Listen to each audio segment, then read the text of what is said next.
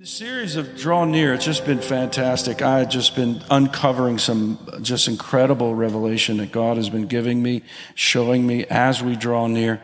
And in James, let me read it again James 6, uh, uh, 5, 4 through uh, 4, 6 through 10. God resists the proud, but gives grace to the humble. Amen. Therefore, submit to God, resist the devil, and he will flee. He will flee. Everybody say, He will flee. Draw near to God and he will draw near to you. That was the word that God gave me on uh, that wonderful Wednesday a couple months ago, early in the morning. Draw near. Draw near is what he said.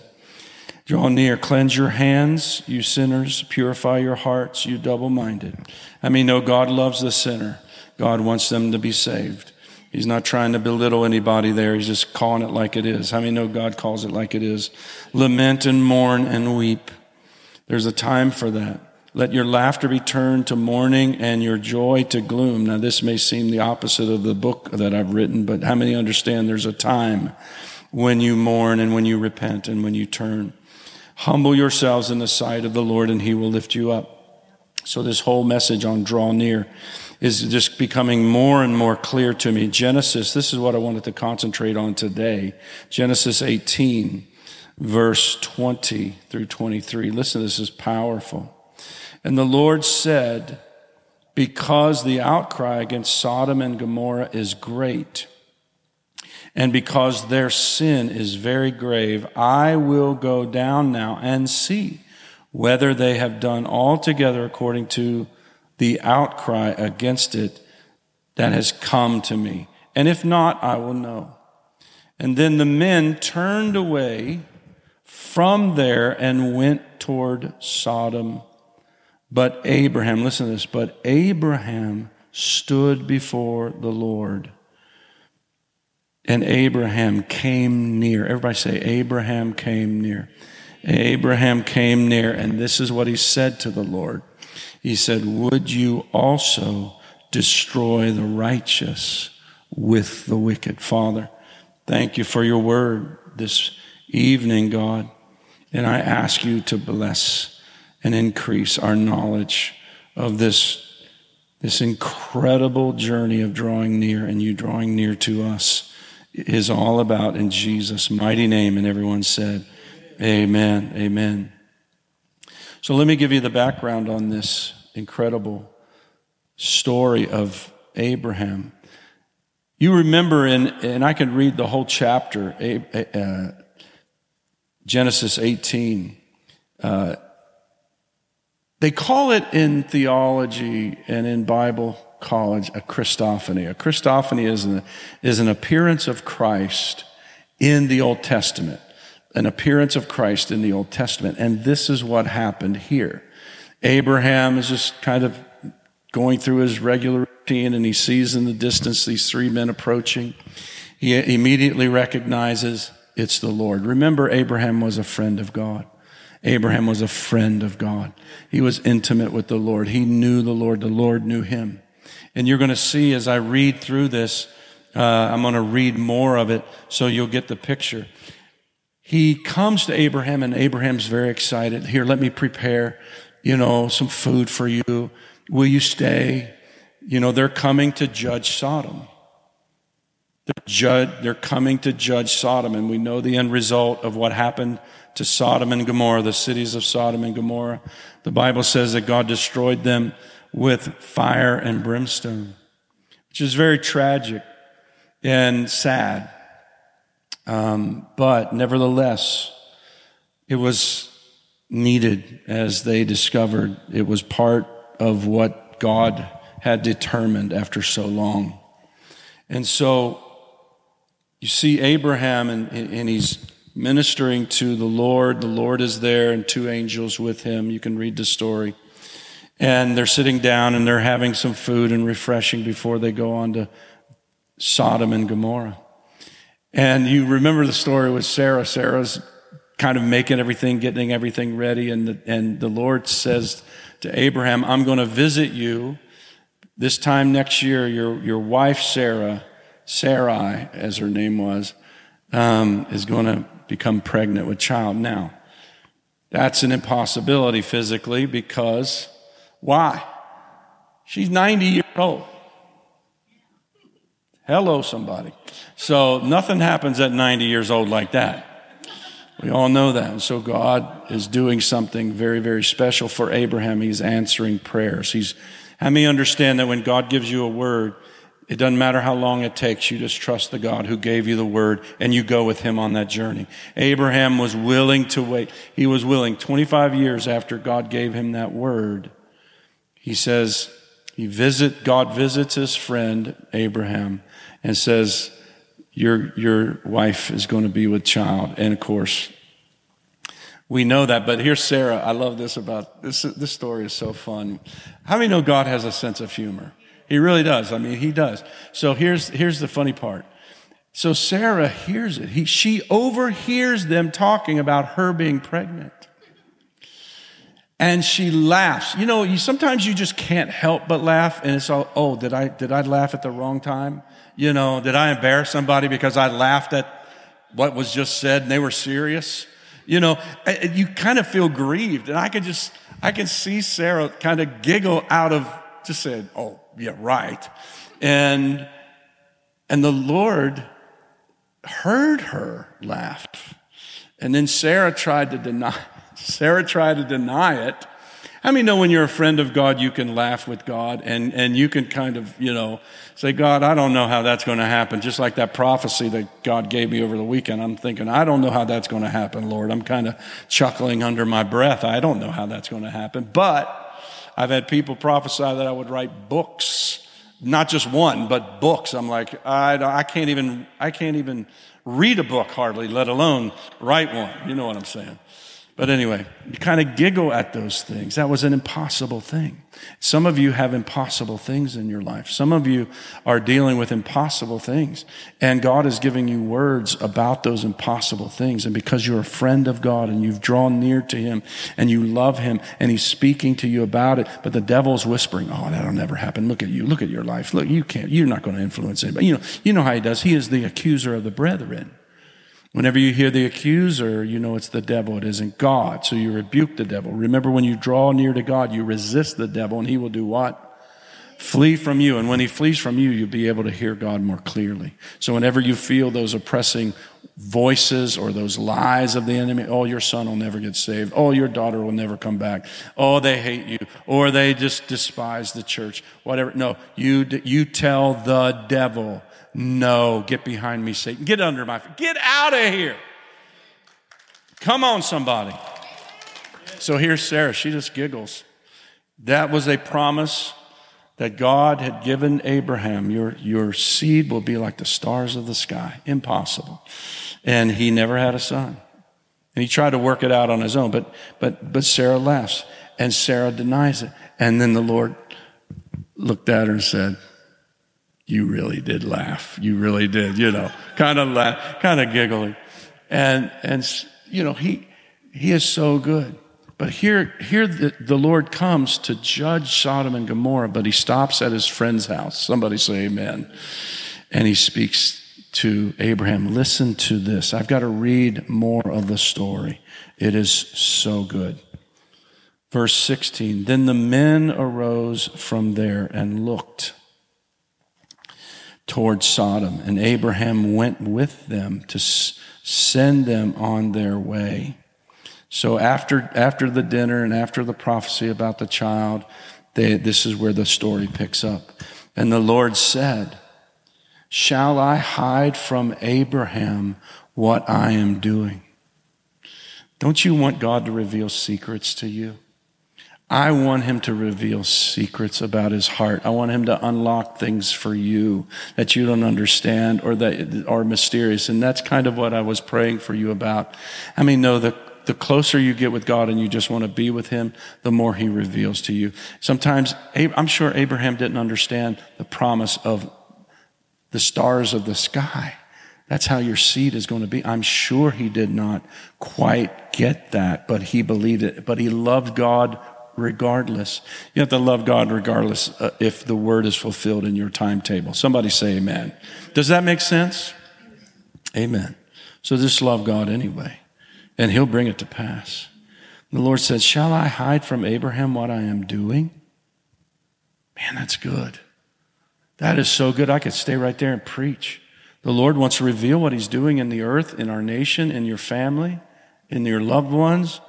Since Abraham shall surely, shall we hide this from Abraham since he's surely going to become a great and mighty nation? And all the nations of the earth shall be blessed by him.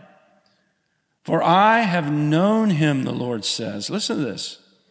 In order that he may command his children and his household after him, that they keep the way of the Lord to do righteousness and justice, that the Lord may bring to Abraham what he has spoken to him. In other words, because Abraham loves me and he's going to teach his children well, he's going to be a good example to others, I'm going to just show him what we're going to do. And so the Lord said, because, the, so the Lord reveals this to Abraham. Abraham didn't quite understand it. But now the Lord's going to reveal what's about to happen because the outcry against Sodom, he tells uh, Abraham, because of the outcry against Sodom. And I don't know who was crying out, but there were people crying out.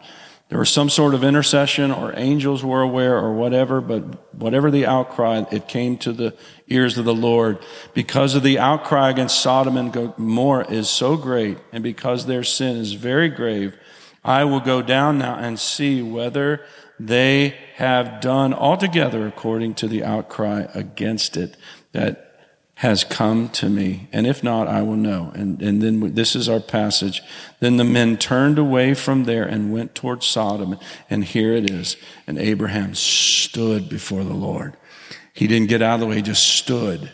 And that is a place of intercession. Everybody say intercession. Abraham stood before the Lord, and Abraham came near to God. He came near to the Lord and he said those words Would you also destroy the righteous with the wicked? And then Abraham starts talking to the Lord. Suppose there were 50 righteous within the city. Would you also destroy the place and not spare it for the 50 righteous that were in it? And he, he keeps bartering it down. How many, how many understand? How many understand? Abraham wasn't so confident about Sodom and Gomorrah. So he's just bringing it way down. You know, just, you know, some, some people in business, they say, you know, um, uh, just kind of under promise and over deliver. Everybody understands that. And that's a, probably a good good policy in business. And so Abraham's like, he's bringing it way down. And the Lord saying, yeah, for 30, for 40. Yeah, I'll do it. I'll spare it. I'll spare it. Suppose there's 10 that are found. He finally gets to, and the Lord said, I'll not destroy it for the sake of the 10. And it says there, so the Lord went his way as soon as he had finished speaking with Abraham, and Abraham returned to his place. Let me give you three points real quick. Are you ready for rapid fire? Learning intercession for the lost as you draw near to God. Learning intercession for the lost.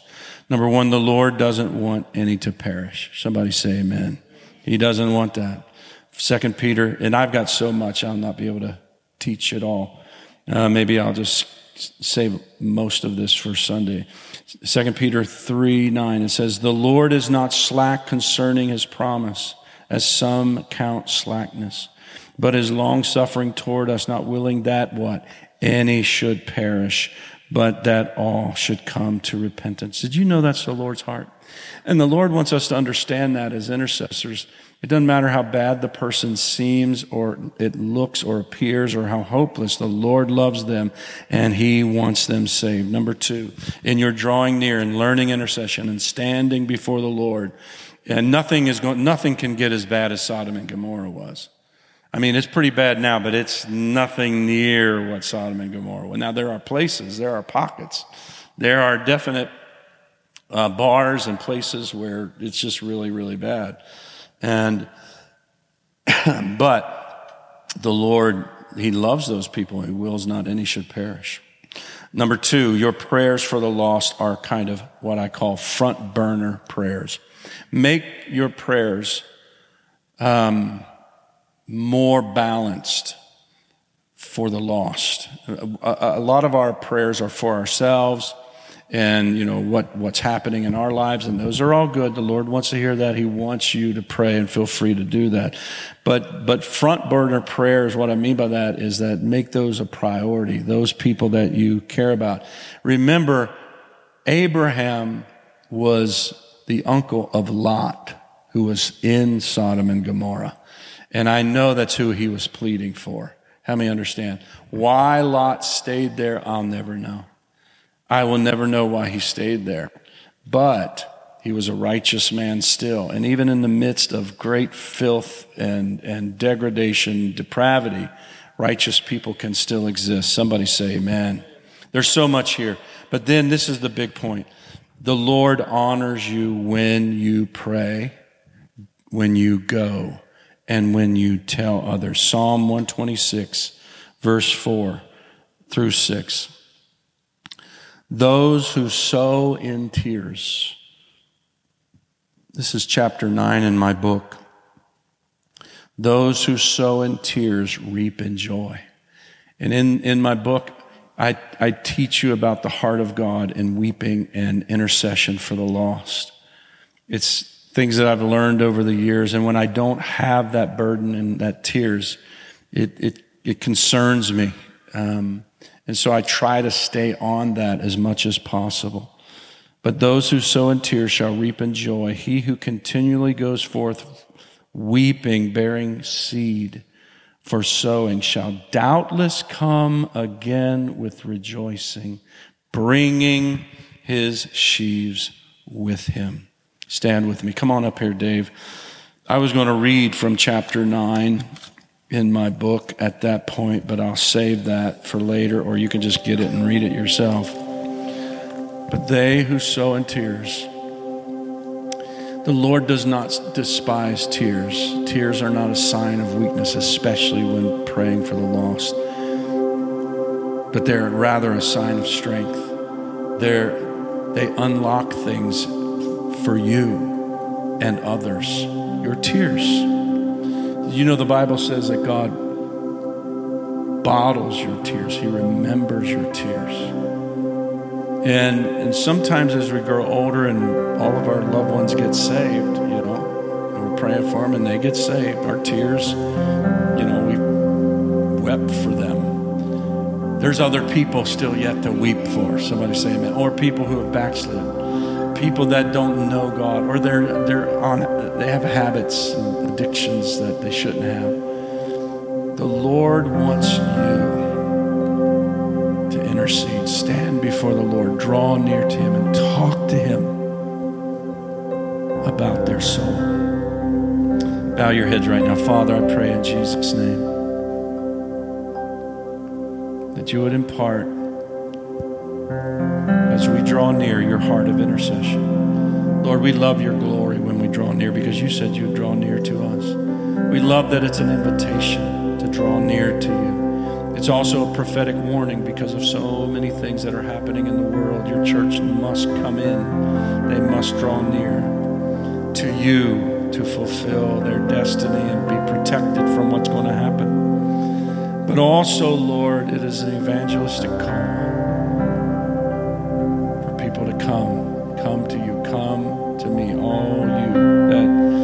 labor and are heavy laden, and I will give you rest. Take my yoke upon you, the Lord says, and learn of me, for I'm meek and lowly in heart. The Lord wants to teach us about himself as we draw near to him. But then there's this brand new revelation of intercession that as we draw near, we're beholding him, beholding him in everything But the Lord wants us to look lift up our eyes and see the harvest from the throne room, from the place of authority, so that we can break off principalities and powers off of our loved ones by declaring and decreeing their freedom from addiction. Did you know when you declare and decree from the throne room with Jesus, you carry the authority of God? God has given you dominion in the earth He's also given you authority in heaven so that you can declare and decree that your loved ones are set free. They're going to be set free. The power of God's going to come upon them. You're going to see revival. You're going to see breakthrough. You're going to see them blessed. They're going to live for God. They're going to be healed. They're going to be delivered. Why? Because you are working with Him. You're working with the Lord. He wants you to decree this. He doesn't want you to just wring your hand. I'm so worried You know, I know you can do it. No, He wants you to do it with Him. We are co laborers, right? Does that make sense?